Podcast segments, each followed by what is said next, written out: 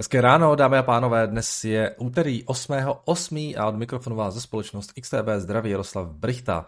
Tak včera na trzích lehce pozitivní sentiment, jak vidno z vývoje v Americe. S&P 500 přidával nějakou, nějakých 9%, Dow Jones lehce přes procento, Nasdaq nějakých 60 a Evropa se tak nějak držela kolem nuly, tam žádný zajímavý pohyb nebyly. Plus v Evropě jsme se včera uh, ob, pohybovali na velmi nízkých objemech, eh, často někdy až o polovinu nižší než je eh, storodní průměr, takže v tomto ohledu eh, žádným velkým změnám nedošlo. Jinak pokud se podíváme do Ameriky na to S&P, tak sektorově situace vypadala následovně. Dařilo se, no, řada sektorů rostla více než procento, nejvíce rostly communication services, financials, industrials, real estate, healthcare a consumer discretionary. Eh, velké ztráty nějaké nebyly nikde, jenom lehce ztrácely utilities, takže eh, eh, jediný sektor, který byl v červených číslech. No a pokud se podívám na ty jednotlivé společnosti v rámci indexu, tak tam máme docela dost růstu, ale i pár červených čísel, třeba taková Tesla včera ztrácela procento. Apple ten pokračoval ještě v té korekci po výsledkové, takže potom páteční výprodej o téměř 5%, včera ztratil 1,73%. V případě té Tesly eh, tam se objevily zprávy o tom, že ehm, eh, CFO Tesly, eh, kterému teda dal Elon Musk titul Master of Coin, tak včera odstoupil ze své pozice. Eh, ta životnost Tesla teda uh, pro CFO není nic moc, když tenhle byl docela dobrý. Tenhle tam byl od roku 2019, každopádně za posledních 6 let už to bylo, uh, myslím, že už to byli čtyři CFO, kteří, kteří odešli uh, z Tesly. Tak uvidíme, jak dlouho vydrží ten nový. Uh, Tesla chvilku ztrácela, tuším až 3 nebo 4%, ale pak to bylo nakonec pouze procento. Jinak z těch ziskových věcí včera Amazon 2%, Berkshire 3,6%, nové all-time high na Berkshire. Gratulujeme eh, do Omahy, uh, uh, zaslouží si to určitě. Alphabet včera 2,6% v plusu, Nvidia taky rostla, spousta firm přidávalo pár procent bookings, včera 5,8% nahoru. Mezi nejvíce ztrátovými společnostmi včera byly Moderna minus 6,4, Tyson Foods, General Holdings, Uh, moc, moc velké ztráty se tady neodhrávaly. Tyson Foods byli včera zajímaví, ti reportovali výsledky za Q2, uh, tam ty ztráty chvilku byly až na 10% u té akcie, každopádně pak se to trošku zvedlo. Uh, ty výsledky nebyly nic moc, EPS bylo lehce pod koncenzem, tržby taky. Provozní zisk se rozplynul, je z něj provozní ztráta 350 milionů dolarů s tím, že s tím, že eh, tam byla jednorázová položka odpis goodwillu za, 400, za 448 milionů dolarů, ale i ten adjusted operating income se docela dost propadl z 998 na 179 milionů dolarů, takže ta ziskovost eh, se teda rapidně vytratila u Tyson Food, což teda je částečně způsobeno tím, že rostou náklady, klesají ceny. Ceny hlavně teda Eh, vepřového se propadly o 16%, eh, kuřecího 5,5%, eh, rostou naopak ceny hovězího, ale tady zase klesají, klesá volume. Uh, oni pořád ještě doplácí trošku na ten post-covidový svět, kdy, jak jsme se tom bavili dřív, taková zajímavá situace nastala během toho covidu v tom mase, že uh, lidi přestali z nějakého důvodu jíst prostě hovězí a začali jíst kuřecí asi, já nevím, čím to bylo, už nějak byla zavřené restaurace. Uh, no a tak prostě bylo méně kráv a ty krávy, než jako dorostou a tak dále, tak to chvilku trvá nějaké, nějaké dva až dva půl roku. Takže to volume klesá, ceny rostou, ale zase teďka, tak jak uh, stoupla poptávka po tom kuřecím, tak ta kuřecí teďka zase, jak se ta ekonomika vrátila zpátky, tak poptávka po něm klesá a teďka ty kuřecí farmy, co mají a tak dále, tak jsou neprofitabilní a museli něco pozavírat. Prostě trošku jim to rozhodil ten covid, uh, ten biznis, ale nic asi úplně fundamentálního a myslím si, že uh, by se asi měli vrátit k nějakým normálním číslům s odstupem času. Uh, ta valuace vypadá u Tyson, oni docela dost klesli, oni byli hodně vysoko, ještě rok zpátky nebo tak nějak a teďka jsou zpátky nějakých 19 miliardách dolarů. Aktuálně ten forecast na 2023 je 430 milionů s tím, že před covidem dělali nějakých 1,7 až 2 miliardy, takže pokud by se vrátili na těch 1,7 až 2, tak uh, myslím, že ta valuace je relativně v pořádku, ale teď to prostě uh, úplně moc nešlape. Takže Tyson Food včera byli mezi těmi, kteří trošku ztráceli. Jinak ještě se dostaneme k dalším výsledkům, ale já bych se ještě vrátil k tomu makru, co tady, co tady mám a, a tak dále, protože třeba na bondech jsme stále nad těmi 4% u desetiletých výnosů. Tam ty výnosy stále se tak nějak drží, po těch NFPčkách teda klesly, ale pořád jsme na 4% a včera zrovna s okolností mluvilo za Fed pár lidí, byla tam třeba Michelle Bowmanová, která uh, uvedla, že ty další zvyšování sazeb uh, bude pravděpodobně nezbytné. No a potom ke měnové politice, politice se potom včera vyjádřil také šéf New Yorkského Fedu uh, Williams, podle kterého by měla být měnová politika i nadále restriktivní a ještě na nějakou dobu. Jo, takže e, není, nejsou úplně jako super dovišti e, lidi z Fedu a to samozřejmě podporuje ten, ten narrativ, respektive ty, ty, tu vyšší úroveň e, úrokových sazeb a netřeba asi zdůrazňovat význam toho čtvrtečního CPI reportu, který bude přicházet teďka v tomto týdnu ze Spojených států. Jinak, jak tady v posledních pár dnů se bavíme o tom, jak trh je pozitivně naladěn ohledně soft landingu, tak včera zrovna s okolností analytici Jeffries zveřejnili svůj výhled, ve kterém teda upozornili na to, že podle nich je recese téměř nevyhnutelná a že by mohla dorazit už začátkem příštího roku. Uh, jo, už asi rok a půl je recese půl roku před námi, takže uvidíme, jestli tentokrát to bude pravda. Uh, já vždycky obdivuju obahu, odvahu těch analytiků dělat takhle přesné forecasty ale zároveň s tím sentimentem jako tak nějak souhlasím, jo, ale každopádně těžko říct, kdy jo, se těch případných problémů dočkáme. Já nevím, jestli recese, ale typnul bych si, že bude příští rok vlastně horší, než si trh aktuálně myslí. Jo. A necháme se ale překvapit samozřejmě. A jinak podle nich teda by měla americká ekonomika klesnout příští rok o nějakého půl procenta a sazby by měly zakončit rok na 2,38%. Vtipné je, že i kdybych měl 100% jistotu tomu, eh, že se to tak skutečně stane, tak já vlastně vůbec nej, si nejsem jistý, jak by na to reagovaly akcie. Jo. Kdyby opravdu byla recese půl procenta a sazby se propadly na 2,38, tak já nevím, možná to je bullish pro akce, že ty, akce, že ty výnosy tak klesnou, nebo ty úrokové sazby. Jo. Takže, a ta recese je tak mild. Jo. Takže říkám, i kdybych věděl, jak, jak, to přesně bude, tak já vlastně nevím. Netypnul bych si, co, co udělají akcie koncem příštího roku. Uh, nebo jako definitivně bych na, na to nesázel takhle s jistotou. Um, takže to je taková poznámka k, k výhledu uh, některých lidí. Potom uh, z další zpráv, co mě včera zaujaly, tak uh, byla tady tadle, protože PayPal uh, včera spustil svůj vlastní stablecoin uh, P, no, Pi USD. Uh, vize je prý taková, že se z něj stane samozřejmě globální prostředek pro digitální platby a, a spouští ho prý proto, že se domnívají, že regulatorní prostředí ohledně stablecoinů začíná být čitelné, což teda nevím, ale budiš. Coin teda bude emitován pomocí New Yorkské technologické společnosti Paxos Trust a má být plně krytý samozřejmě dolary na účtech eh, PayPalu. A konkurencí samozřejmě jsou jim Tether, Tether eh, který má jaký 67% market share a je tak trošku docela eh, shady, a pak je tam ještě 20% podílem USD Coin, který vydává zase Circle a zbytek je tam potom pár dalších stablecoinů, jako třeba DAI nebo Binance USD, takže um, spíš taková konkurence, řekl bych, USD coinu, ty ostatní coiny, um, možná s výjimkou DAI ještě, uh, tak uh, úplně bych jim moc teda nedověřoval, ale uvidíme, jak se to ujme. Nebo co zajímavé, možná PayPal se trošku vytěžit svou nízkou valuaci a dělá všechno pro to, aby asi trošku zvednul, protože samozřejmě ten propad z těch posledních eh, kvartálů byl teda docela děsivý na té akci. A zase na druhou stranu eh, ty ta valuace nevypadá úplně špatně. No, a potom, eh, včera jsem ještě narazil na tenhle ten zajímavý článek o tom, jak se prohlubují problémy vlastně v Číně, kde se dostává do problémů se splácením svých závazků stále více LGFVs, no, takzvaných. LGFV to je zkrátka pro Local Government Financing Vehicle, což jsou v podstatě nástroje, které využívají čínské takové ty regionální, lokální vlastně vlády k financování různých infra a developerských projektů, které nejsou zrovna moc ziskové a slouží často jako takové nástroje pro plnění těch různých cílů v rámci vlastně všech možných pěti letech a tak dále.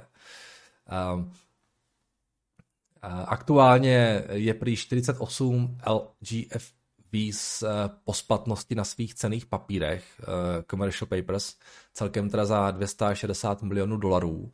Minulý měsíc to bylo 29 těchto fondů a nebo nástrojů a částka byla třetinová. Takže zatím samozřejmě žádný z těchto nástrojů na své závazky nedefaultnul, ale stále více se jich pohybuje na velmi tenkém ledě, což asi neznačí nic dobrého jo, v tamním, na tamním trhu. Jo. Pořád prostě je, je, je to jenom taková připomínka, že ten čínský trh s bydlením a celá ta ekonomika uh, jsou stále v docela velké nerovnováze, na jejíž rozřešení pořád teprve čekáme. Jo.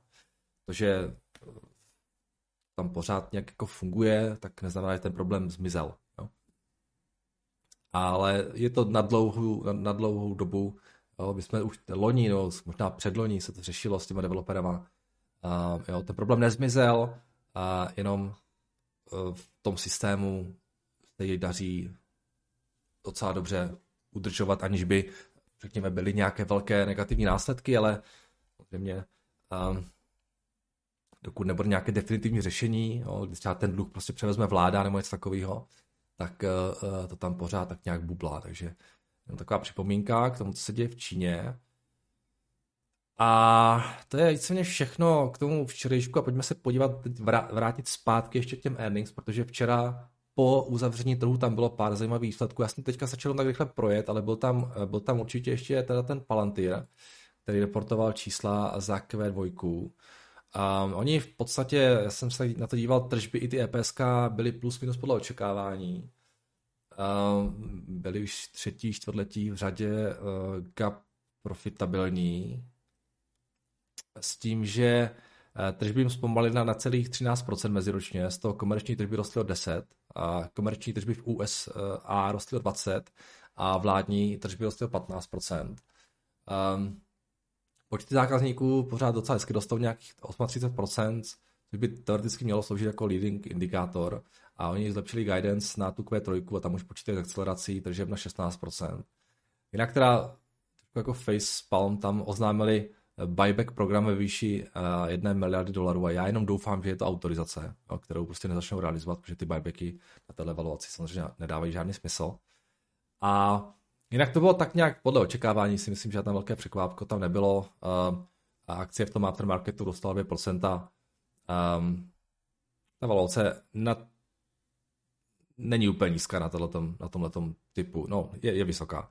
Uh, na tomhletom typu růstu, který momentálně mají, uvidíme, jestli budou schopni eh, ten růst do těch nadcházejících kvartálů eh, trošku zlepšit. Um, takže tam jako nic úplně zásadního nebylo. Eh, potom reportoval ještě Paramount v aftermarketu. Tady vlastně na tržbách klesaly o nějaké 2%, protože ten starý biznis jim trošku zaostává, ty TV media se propadly o nějaké 2% na tržbách, eh, na 5,1 miliardy, eh, film entertainment jim klesl nějakých 40% na 800 milionů. Tady samozřejmě oni měli strašně těžký komp, protože v tom minulém roce eh, byl vlastně releasenutý Top Gun, takže jo, to jako se srovnává blbě, takže proto ten propad tržeb. A pak měli moc pěkný to DTC, které jim rostlo na tržbách o 40%. A to DTC je samozřejmě věc, na kterou jako oni vkládají velké naděje. A jim rostou vlastně, to mají tady někde, ty tržby z reklamy jim tam rostou nějaký 20% a subscription revenue jim rostly o 47%. Už mají 61 milionů vlastně předplatitelů tom, v tom DTC. Takže tohle všechno je moc pěkný, bohužel prostě ta profit, profitabilita tady zatím úplně ještě není, když to přichází o ty tržby v těch ostatních segmentech, kde ta profitabilita je, takže díky tomu samozřejmě se propadly, nebo ten, ten bottom line se zhoršil.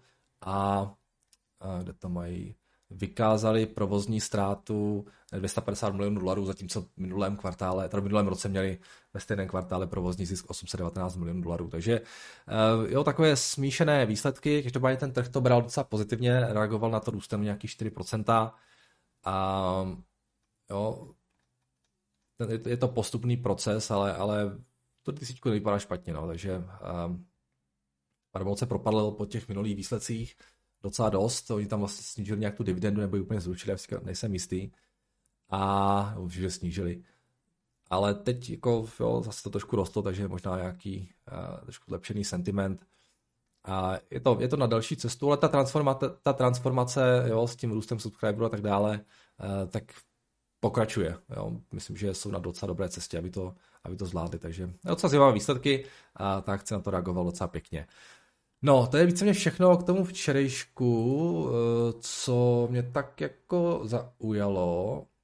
Eh, s tím, že dnes teda pokračují samozřejmě další výsledky, máme tam UPS, máme tam Eli Lilly, eh, máme tam Datadog, Barrick, potom v aftermarketu je Rivian, AMC, Upstart, Supermicro, Computer, Twilio a další společnosti.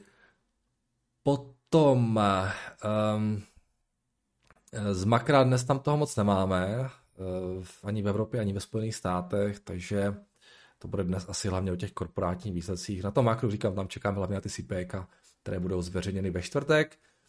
Futures dnes ráno vypadají vypadají následovně, v podstatě lehký pokles na těch amerických futures, stabilita na těch evropských, takže um, relativně klidná stánce by snad teda dnes měla, měla být.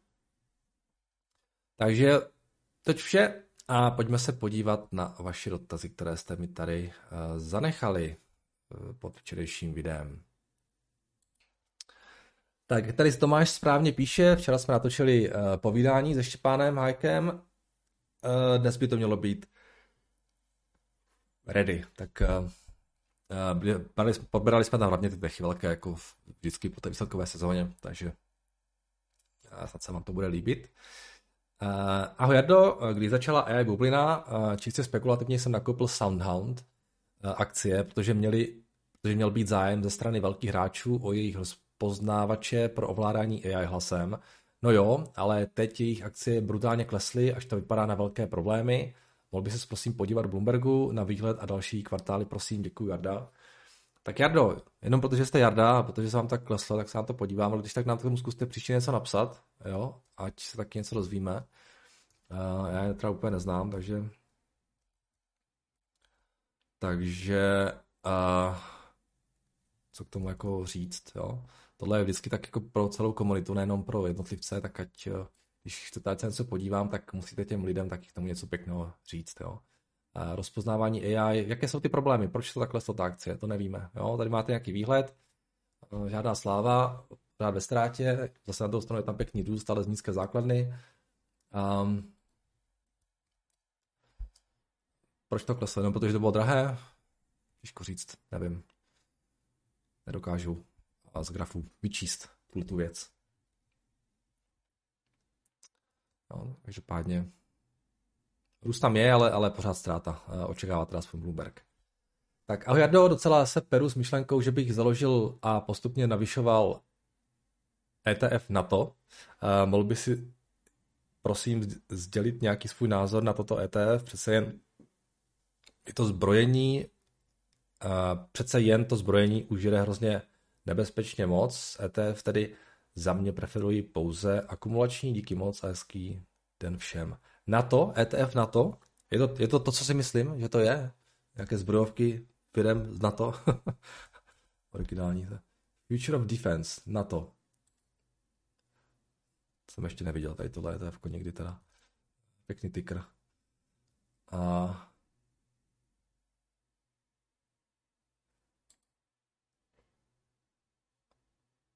Leonardo, Biosystems, Rheinmetall, Checkpoint Software, je tam spousta, je tam i Cisco, Broadcom. A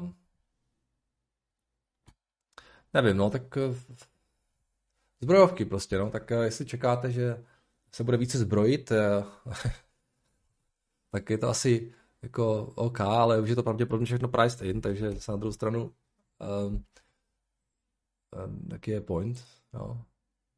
Protože to je docela nová věc, že samozřejmě těží z toho hypeu uh, válečného. Nevím, já myslím, že už je možná trošku pozdě na tyhle ty věci. Um, doufám, že je pozdě na tyhle ty věci samozřejmě. Uh, pokud se bude zbrojit více než je priced in momentálně, tak to znamená, že moc se pravděpodobně bude ještě zhoršovat, což bych samozřejmě nerad. Uh, to je strašně jako, jako obecná věc. Jo. Jako teďka kupovat zbrojovky, jaký je ten důvod, proč to kupujete? Jo? Pokud to kupujete, protože je válka na Ukrajině, tak to jako je trošku pozdě už na to. Uh, to už je všechno priced in, takže jaká je teze vaše? Jo, to nevím. Vždycky se zkuste ptat na to, že jako, když něco kupujete, tak prostě v čem ten váš názor liší od trhu. Jo? To, že teď je válka a zbrojovky rostou, není úplně dobrý, není podle mého názoru dostatečný důvod na to kupovat zbrojovky. A ten byl předtím, než ta válka začala. To byl velmi dobrý důvod. Kupovat zbrojovky. Protože ten svět se strašně změnil samozřejmě od té, od té války na Ukrajině. A i ty výdaje na ten, ten spend na ty, na ty na tu obranu se výrazně zvýšil, ale díky tomu taky ta cena jo, těch zbrojovek se bude ten Rheinmetall, jak vyrostl od, od, od začátku války na Ukrajině. Tak dobrý Nardo, děkujeme za to videa a především za edukaci. Rád bych se zeptal obecně na dluhopisy USA. Snažil jsem se dohledat v češtině více o amerických dluhopisech. Bohužel toho moc není, jelikož se tu debata na bondy občas myhne. Uh, mohl by uh, to být námět na celké, celkové video s zaměřením, jak přesně americké dluhopisy fungují. Díky za přijetí námětu na obsah. Uh, mimo celkový pohled na dluhopisy bych se chtěl zeptat také, zeptat, jak se fyzická osoba včera může nejjednodušeji a také nejmenšími poplatky dostat k dluhopisům v USA. Napadají mě ETF, například eh, nedávno zmíněné TLT, nebo jsou ETF jediná možnost. Vím, že eh, nedoporučujete, ale kdybyste mohl zmínit pár tickerů, které sledujete, můj poslední dotaz by ještě mířil na krátké treasury z USA i zde, jak se dají obchodovat. Eh, pokud chcete bondy držet, tak to, to není žádná prostě věda. Jo?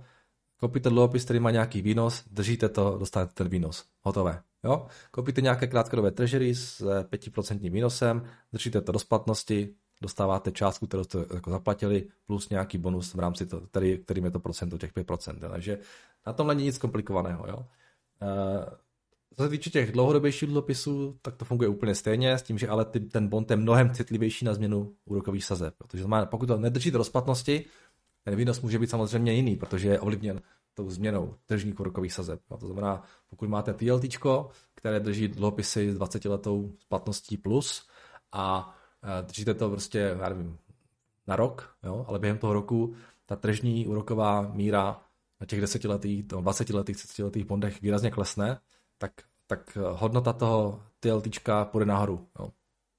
Protože hodnota těch bondů půjde nahoru. Takže tam můžete vydělat vyšší výnos, než v podstatě, který vám dávají ty dluhopisy. Jo. Uh, eh, ETF jsou dobrý nástroje do těch bondů nastupovat. TLT je jeden z těch, který jsme tady zmiňovali třeba uh, ten, ten dlouhodobější, ten krátkodobý, uh, ty T-bills a tak dále. Taky jsme to tady zmiňovali, uh, to je to IB01 tuším, uh, které má i XTBčko. IB01, jo, tohle je ono. A, takže tohle může být taky nástroj, jak jít nakrátko do, do amerických treasuries. A, jo, prostě rolujou tam velmi krátké treasuries, si to držíte a pokud je tam nějaký výnos, tak se postupně to zhodnocuje to ETF. Takže jo, nic komplikovaného, spousta lidí tam hledá prostě, jo, z toho dělá hroznou vědu, ale fakt jako ta podstata je úplně jednoduchá, jo, prostě koupíte, držíte, máte bezrizikový výnos. Jo.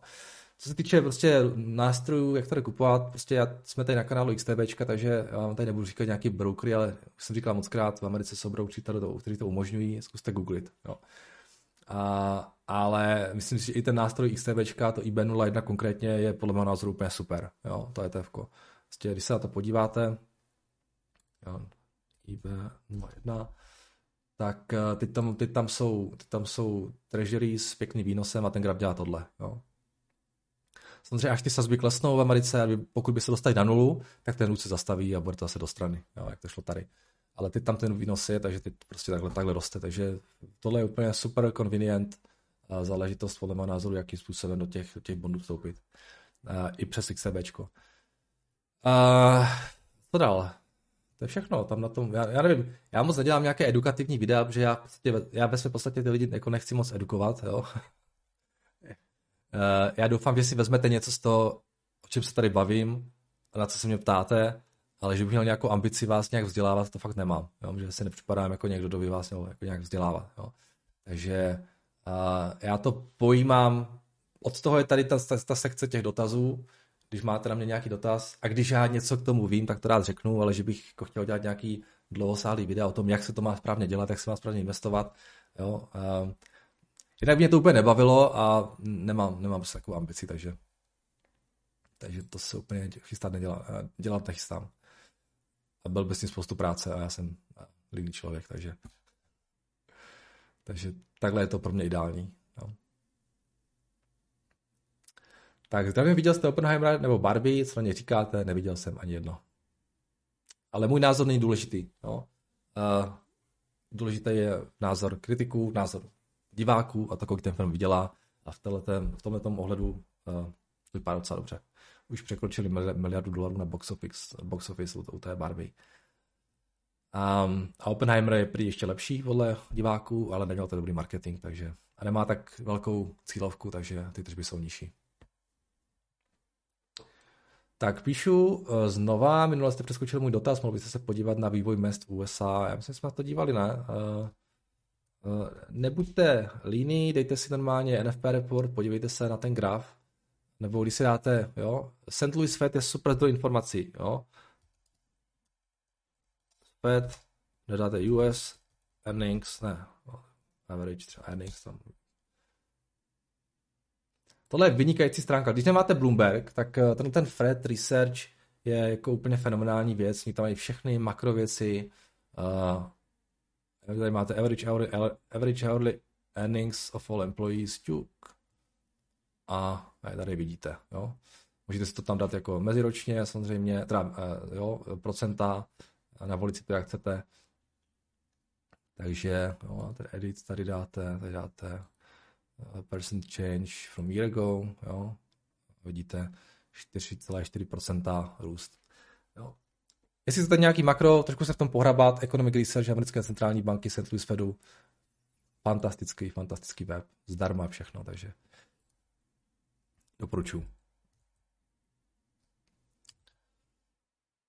Uh, tak, uh, jdeme dál. Dobrý den, na mojem investičním účtě v eurách můj broker přidal novou funkcionalitu a to, že si věm volný zůstatek na účtě přeházovat do tří základních měn. Chcem se teda spýtat, či má podle vás smysl si tyto volné peníze na účtě přeházovat mezi USD a eur podle vývoje kurzu. a vy víte, kam to bude?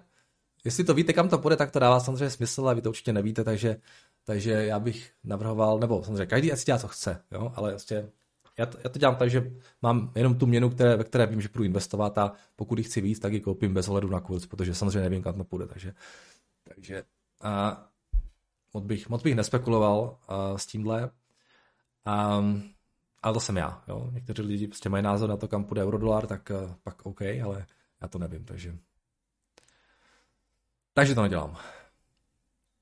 Tak, ohledně IPO, nemělo by to být tak, že je, do, že je to doba, kdy se, kdyby se měla firma nakoupit za nejlepší cenu, protože jde na burzu, aby se jí dařilo a tím pádem rostla cena jen výše a ne níže, nebo jsem začáteční díky.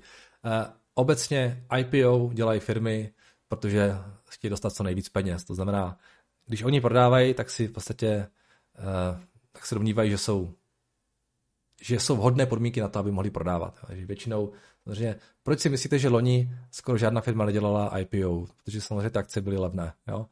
Tak se, přece vám to nebudou prodávat levně. Jo? Takže uh, proto já nerad se účastním IPO, protože samozřejmě většinou taháte ten kratší konec, respektive jo, kupujete to v situaci, kdy ty akcie jsou jako hezky naceněny. Um, já se radši počkám, až to všechno je levné a pak si třeba tu firmu koupím, ale, ale Jo, ten, ten, ta hra je tady jasná. Jo, v IPO prostě se prodává, když, když firmy chtějí prodávat. Protože si připadají minimálně dobře oceněny. A ideálně, samozřejmě pro ně velmi dobře oceněny. Tak zdravím, Mardo, už eh, jsem párkrát slyšel názor, nekoupím akcie tabákové společnosti, nechci takový biznis podporovat. Chápu ten názor v okamžiku IPO, ale když už je firma na burze, nerozumím, čím bych firmu podporoval. Já myslím, že naopak eh, nezájem o tyto akcie by ve větším měřítku spíše tento biznis podporoval, protože eh, by cena akcie klesla, tím zlevnila firmě buybacky.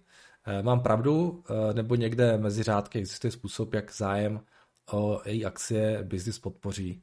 Eh, nemluvím o akcionářích, ale o společnosti. Tak samozřejmě tím, že vy koupíte akcie, tak jako eh, vy té firmě jako přímo nějak nepomáháte. Jo? Ale vemte si, akcie je taková eh, měna té společnosti. Jo? A čím dražší akcie, tím víc té měny můžou emitovat. Jo? Takže samozřejmě jako nepřímo jim v podstatě pomáháte, protože kdyby byly nějaké drahé akcie, tak můžou nějaké akcie prodat, získají cash, nebo můžou prodávat akcie, dělat nějaký, dělat nějaký, nějaký um, akvizice, Samozřejmě na druhou stranu, pokud jsou ty akcie levné, jo, OK, můžou dělat buybacky, jo, vlastně dobrý, taky dobrý argument. Pomáháte v podstatě těm akcionářům tím, že ta firma, pokud vědou nějaký cash, tak může dělat buybacky, ale pořád akcie je jakoby levná. Takže eh, je to v podstatě takový sentimentální argument, bych řekl, že podporuji firmu tím, že držím akcie.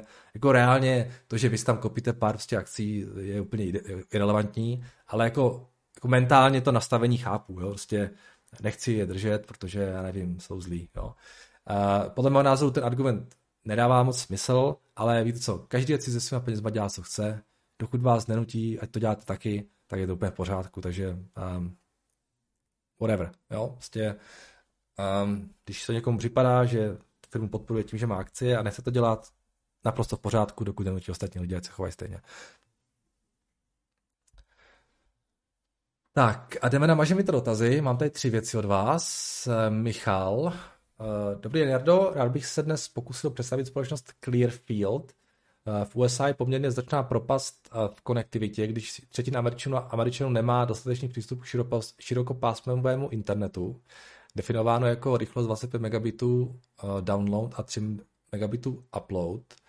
No to máte pravdu, já jsem četl teďka někde, že DSL pořád používá stejně nějaký 20 milionů Američanů. Jsem, jsem čuměl.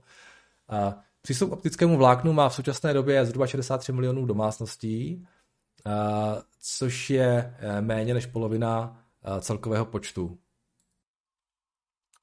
E, prohlášení administrativy Bidena High Speed Internet is no longer luxury, it's necessity byl přijat Infrastructure and Jobs Act, který představuje 65 miliard dolarů na rozvoj broadbandu. Clearfield sídlí v Minneapolis a je předním výrobcem specializovaných zařízení pro optické sítě, pasivní panely, boxy pro vnitřní i venkovní použití, patentované kazety pro spojení více optických kabelů, kabely, terminály a podobně. Clearfield sídlí v Minneapolis a je předním výrobcem specializovaných zařízení pro optické sítě, pasivní panely, boxy eh, pro vnitřní i venkovní použití, eh, patentované kazety pro spojení více optických kabelů, kabely, terminály a podobně. Filozofie jejich produktů je taková, že umožňuje jejich zákazníkům stavět sítě rychleji, levněji a s menším počtem pracovní síly. Jedním z problémů s rychlostí výstavby optických sítí je totiž nedostatek kvalifikované pracovní síly, která tvoří až 70% nákladů při jejich výstavbě. Vyrábí plug and play terminály, které usnadňují a urychlují práci v terénu. Jak uvedli v posledním kolu, jejich produkt Sea Change eh, získává velmi pozitivní ohlas eh, v terénních studiích eh, provedených jejich zákazníky. Díky tomu to produktu dokáží jejich zákazníci zvýšit počet připojených domácností v průměru 2, průměru 2,5 na téměř 4 domácnosti na den a pracovníka. V červenci 22 udělali akvizici Nestro Cable, dříve jejich dodavatel, přední vývojář a výrobce řešení optických kabelů, vertikální integrace, která má za cíl zvýšit rychlost výroby. Společnost vykazuje, na dva, vykazuje dva segmenty, Clearfield Operating Segment a provozní segment Nestor Cable. Jejich zákazníky jsou broadband poskytovatelé, zejména v segmentu Community Broadband a trh poskytovatelů připojení k internetu. Tier 1 a 2 je velmi rozšířený, roztříštěný a zahrnující právě ty venkovské oblasti, na které je zaměřen budoucí rozvoj. Prodávají přímo zákazníkům přes vlastní prodej plus autorizovaní distributoři plus lokální obchodníci nebo obchodní zástupci. Dokáže řešit specifické potřeby zákazníků a geografické oblasti. Net sales v roce 2022 uh, o 90% vyšší než 2021, sami přiznávají, že díky covidu. Insiders vlastní 15% společnosti. Proč oni přemýšlím jako o možné investici? Společnosti poslední kvartály klesají hrubé marže a měla vysoké zásoby. To byl zřejmě i hlavní důvod pro pokles akcí. Nicméně se domnívám, že trh to hodnotí negativně negativněji, než to ve skutečnosti je. Hrubé marže klesaly zejména ve spojitosti s náklady spojenými s přípravou eh, na zvýšení výroby a kapa- výrobní kapacity v Mexiku. Eh, současně se snažili minimalizovat přenos zvýšených nákladů na zákazníky, protože jejich, jejich přístupem je utváření vztahu s lokálními zákazníky. Eh, se zvýšením výrobní kapacity očekávají do konce roku 2023 tržby 500 milionů USD, Eh, sami opakuju, že návrat k vyšším maržím je docela, je, je, je to, eh, k vyšším maržím je to očekávají a na čem pracují. Asi je to, co očekávají, na čem pracují. Eh, na svém posledním kolu k tomu uvádí, že Clearfield nekonkuruje cenou, byli opatrní v tom, jak přenáší rostoucí náklady na zákazníky v zájmu zachování dlouhodobých vztahů.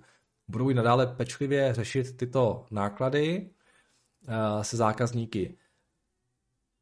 Jejich největší výhodou je právě eh, roky eh, budování, budovaný vztah s lokálními poskytovateli a jejich produkty jsou zaměřeny právě na tento segment.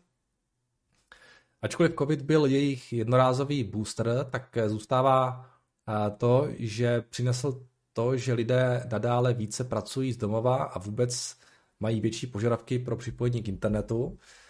Velcí hráči typu AT&T nebo Frontier investují miliardy dolarů ročně do rozvoje optických sítí, z toho by měl benefitovat i Clearfield. Například dle odhadu AT&T poskočí spotřeba domácností z 900 GB na 4,6 TB do roku 2025. Zákazníci potřebují 30 krát více dat doma než na smartphone. Zaměřují se na Evropu také, kde cítí možnost v rozvoji 5G. K tomu by měla pomoci i jejich finská akvizice Nestora. Clearfield College je jak interní, tak externí vzdělávací program, eh, vyjádření z kolu, zatímco naši konkurenti ohlašují výrazné propouštění a snižování nákladů. My nadále investujeme do lidí, kteří budou znamenat rozdíl. Eh, zjednodušeně lze tezi zhrnout eh, do toho, že pokud bude rozvoj pokrytí optickou, optikou takový, jak to nyní vypadá, vládní programy investice velkých hráčů, rozvoj venkovských oblastí, tak společnost čeká značný růst. Platí to samozřejmě i obráceně. Nedivil bych se, pokud by ještě jeden, dva kvartály akce klesala. Pokles po eh, posledních výsledcích jsem využil k prvnímu mikrovstupu. Věřím, že konzolidace akvizice výrobních kapacit a nákladů bude mít pozitivní dopad na jejich marže a akcie, tak má potenciál se následně odrazit mnohem výše. Budu rád za pol do Bloombergu a tvůj názor díky Michal. Hmm, zajímavé. Michale, díky moc za eh, velmi zajímavý e-mail v okolností se, se mi trefil trošku do něčeho, co mě zajímá poslední dobou, takže uh, se na ně určitě podívám, jenom tak ze zvědavosti. Uh, s tou tezí v podstatě souhlas uh, je fakt, že teďka telkos uh, a cables vedou jako tuhý boj o to, kdo bude poskytovat internet a snaží se jako balit ty balíčky dohromady s wireless službami, internet a tak dále. Takže investice tady docela, docela jako jedou ve velkém a pravděpodobně pojedou i nadále, plus samozřejmě ten Bidenův program taky docela frčí. Mě zajímalo, škoda, že jste nenapsal trošku více o nich, uh, o tom složení těch zákazníků, jestli teda ty zákazníci jsou hlavně ty velký, velcí telkos, a na to se můžeme možná podívat. Uh, Clearfield.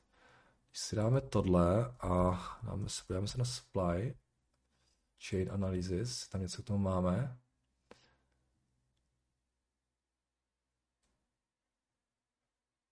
A jo, tak to k tomu moc není teda.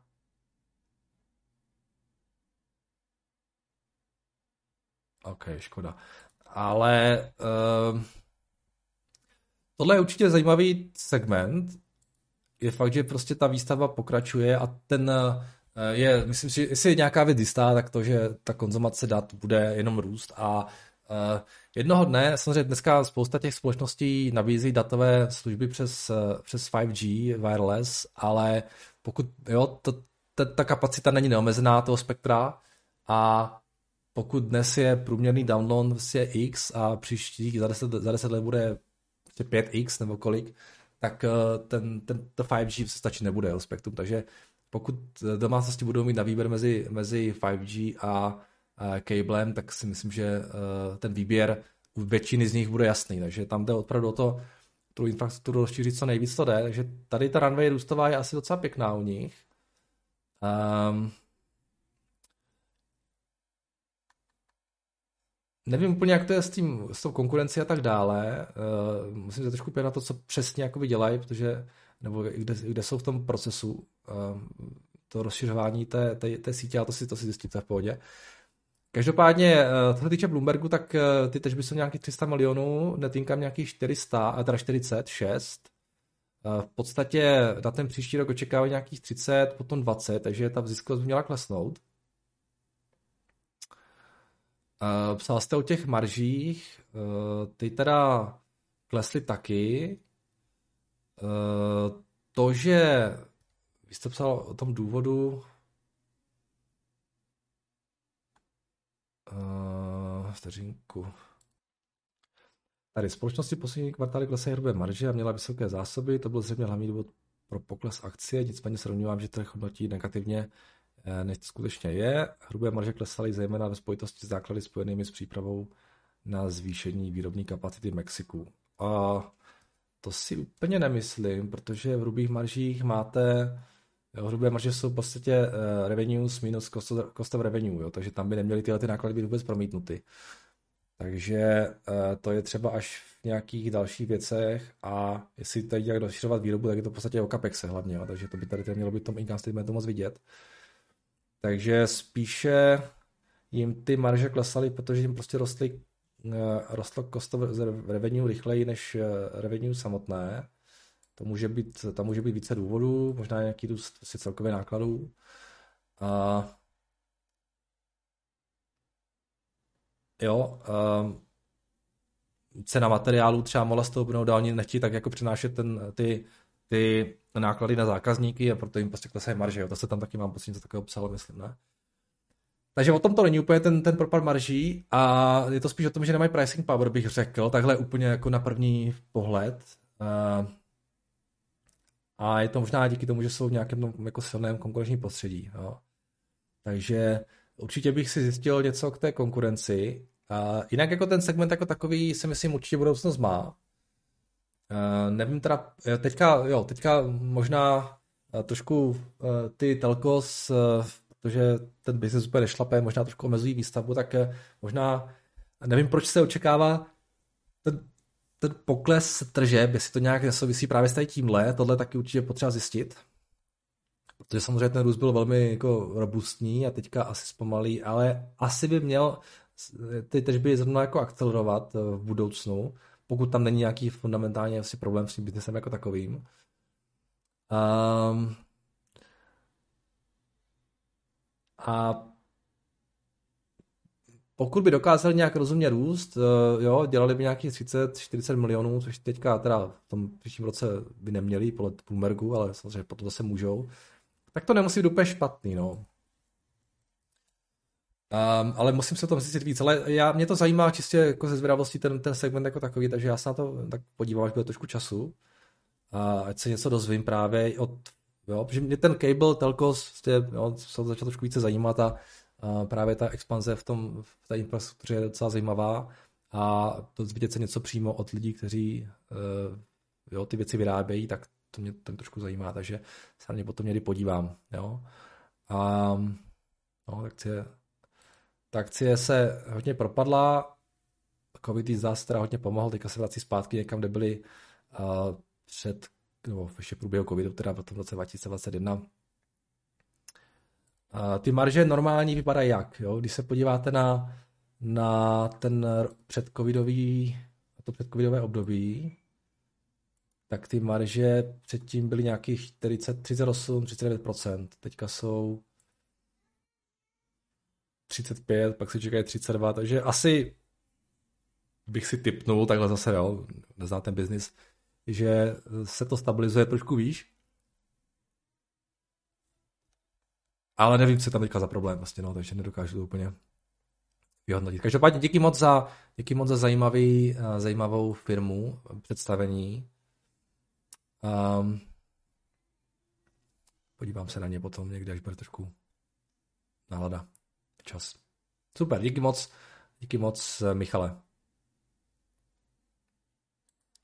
A šel bych po těch hrubých marších a po těch, po těch cost of revenue, jo, proč, proč to nedokáže, nedo, proč, proč ty marže klesají. A já si myslím, že to bude s konkurencí a, a tom, že ten celkový segment trošku je pod tlakem a oni nechtějí prostě ty náklady přinášet na, na, na zákazníky. Tak.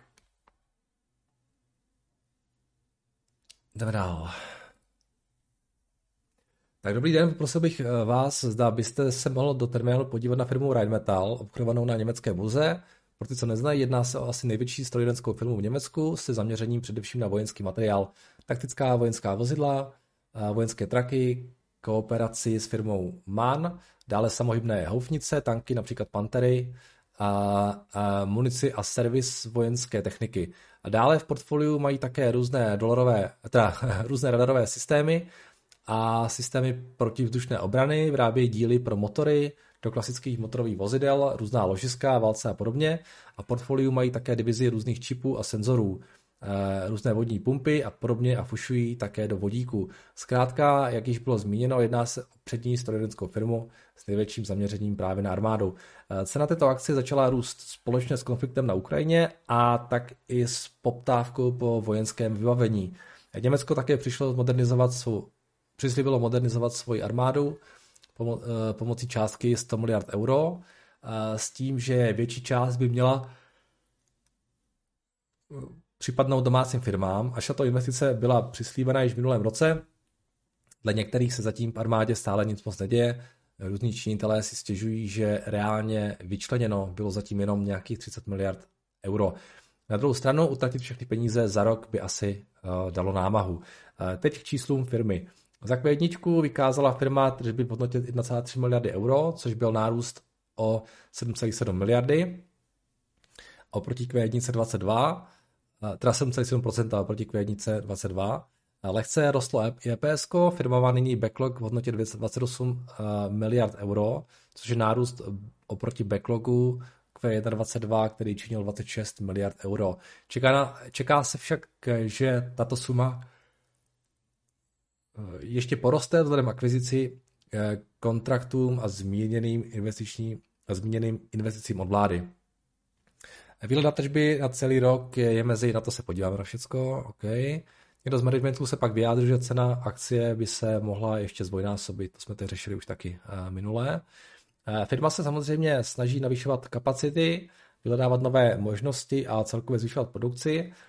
Co se týče posledních novinek, firma získala kontrakt v hodnotě 700 milionů USD na bojová vozidla. OK, jasně. Otázkou je, zda je růst ceny akcie možný. Average volume u této akcie je pouhých 230 tisíc kusů. Další otázkou je, eh, zda výhledy na další roky nejsou již priced in. Překvapilo by mě, překvapilo mě, že po výsledcích prvního kvartálu šla akcie lehce dolů a rostla až po pár dnech. Byl bych rád, kdybyste měl možnost se na filmu terminálu podívat, uh, jasně. My jsme tady, myslím, probírali párkrát, i ten, ten komentář managementu jsme zmiňovali, to byl ten z jejich CEO, myslím, že tady byste tady dal někde tady ten Rheinmetall 13.6. jsme to nějak asi, myslím, řešili. Um, No, to je to, co jsme tady řešili s těmi zbrojovkama. Samozřejmě je to všechno o tom konfliktu a o tom změnu vlastně toho, toho fundamentu po válce na Ukrajině. A vlastně ta akcie vyrostla samozřejmě strašně moc, když se podíváte na, to, na, ten, na ten graf. Tak před, před válkou to bylo nějaký 90 euro, teď to je 270, jo, takže uh, podle mě je pozdě. Jo. Podle mě je to všechno priced in. A co bude dál? Co, co není priced in? Jo, myslíte si, že ty výdaje můžou být ještě větší, než jsou teď zaprajsované? A nebo můžou být trošku nižší, než jsou teď zaprajsované? Což jste trošku naznačil možná i s nějakými těmi problémy, jo, že, ta, že ta vláda jo, to nějak nechce, jo, nebo si stěžují tam. Takže Uh, já, když už bych si musel vsázet, tak bych si skoro vsadil, že ty výdaje třeba nebudou tak vysoké, jak momentálně slibujou. Ale nevím. Jo. Každopádně um, všechno je priced in, všechno je zaceněno, uh, podle mě pozdě. Jo. A to vůbec nehodnotím to, že ten, ten, ten, ten biznis šlape, je to skvělá firma, dělají prostě dobré nějaké armádní věci a tak dále, to je všechno fajn, ale prostě Jo, už to, už je to zasaděné všechno, takže tohle, tohle, tohle je slabý argument na nákup, jo. To, že je válka na Ukrajině a že vláda německá bude utrácet hodně. To se všechno ví. Jo, říkám, zkuste přijít s něčím, co, proč se ten trh plete. Tady jste více mě řekl, co si trh myslí. Takže Rheinmetall samozřejmě super firma, všechno, ale bohužel uh, taky pěkně vyrostla. Tak a poslední věc, vážený pane Brichto, obracím se na vás uh, dnes s dotazem na váš názor na české protiinflační dluhopisy. Vím, že jste se již dříve zmínil, že vy nebo vaše rodina držíte protiinflační dluhopisy a zajímá mě váš pohled na současnou situaci. ČNB předpovídá pro rok 2024 inflaci výši 2% ročně, jsem však skeptický, zda je toto číslo reálné. Domnívám se, že příštích několika letech pravděpodobně zažijeme další vlnu inflace a že inflace tu s námi ještě nějakou dobu bude. Politici sice proti inflaci bojují, ale zároveň vyhazují peníze za všechno možné, což tento problém jen zhoršuje. Uvažují o přesunu investic z protiinflačních bondů do amerických krátkodobých státních uh, dluhopisů, uh, případně později do TLT, pokud uh, DXI, co to je, dolarový index, eh, klesne pod 100, to by pro mě byl jasný signál pro začátek eh, větších směn CZK na USD. Čekám, až se zlepší ocenění akcí, zatím nejsem schopen jít all in do akcí. Věřím, že americký dolar je bezpečnější z dlouhodobých uchovatel hodnoty než česká koruna. Většinou v historii, pokud došlo k výproji na USD, tak pár měsíců se USD, za pár měsíců se USD vrátil na svou původní úroveň. Jaký je váš pohled na současnou inflační situaci, čím spekulujete? A díky eh, za dotaz. No, já teda jsem spíš v tom táboru, který počítá s tím, že inflace se vrátí k těm jako nízkým úrovním, ale ruku do ohně bych za to nedal. Um, každopádně, co se týče těch inflačních dluhopisů, víte co, já v podstatě nespekuluju moc, uh, já vlastně chci mít nějaké peníze v korunách, protože žiju v Česku a, a uh, tohle je takový nástroj pro mě, kde ty peníze mám. Jo? A to jsou peníze, které nepotřebuju hned, takže proto je mám v, uložené v tomhle. Uh, asi to nebudou peníze, které bych jako vybral a hodil do dolarů a investoval do akcí, i když se to může stát, spíše bych to třeba hodil do dolarů a investoval když tak do těch krátkodobých treasuries. No, vlastně to je nějaká, nějaká moje vlastně, nějaká likvidita, jo. Um, ale určitě bych část toho jako do něčeho rizikovější přehodit mohl, to je pravda. Um, já, já, já pořád tak nějak nevím, uh, možná možná se rozhodnu s tam něco vybrat a, a nadspat to do těch treasury s tím, že by to tam bylo, dokud by ty akce víc neklesly, abych to přijel do akcí. No to mi docela smysl dává, takhle pro mě osobně. Um, ale ještě je pořád čas na to udělat to rozhodnutí. Já myslím, že to je někdy do října, to musím, musím se rozhodnout, takže um, možná část toho táhnu, třeba třetinu a překlopím to do těch treasuries a nechám to tam a zbytek nechám těch inflačních bondech. Něco takového si myslím, že by bylo no, polovinu stáhnout, uvidíme. Ještě, ještě jsem se nerozhodl plně. No. Takže to, če, to, o čem píšete vy, jako OK, proč ne? Říkám, já si myslím, že ta inflace eh, klesne a už to moc dávat nebude, ty protiinflační, ale třeba se pletu. Jo, a třeba se zblázní tady politici a zase budou jako nějaké vysoké deficity, ale snad ne. Um, takže já jsem spíš jako v tomhle táboru, jo, nižší inflace, já si myslím, že ta inflace se vrátí zpátky vlastně tam, kde byla před covidem, jo, že, že ten, ten, ten, my jsme pořád v takovém tom nějakém post-covidovém stavu, jo, kdy ta ekonomika pořád jede na nějaké vlně prostě. a, ale časem se to, myslím, jako normalizuje. Na dolar, na dolar vůbec nespekuluju, já vůbec nevím, kde dolar bude a netroufám si vůbec predikovat, co bude dělat dolar v nadcházejícím roce a tak dále, takže ale zase myslím si, že tam nějaké úplně velké změny nebudou, ale klidně můžou, no, těžko říct, občas se to stává. Takže já to, já to, to zatím nemám úplně vymyšlené, ale, ale myslím si, že je docela reálné, že bych mohl trošku překlopit do těch treasuries krátkých, do, do, do, dlouhých, do dlouhých by nešel. OK, to je všechno. Takže díky za vaše dotazy, pište samozřejmě dál a uslyšíme se opět zítra. Mějte se krásně a naslyšenou.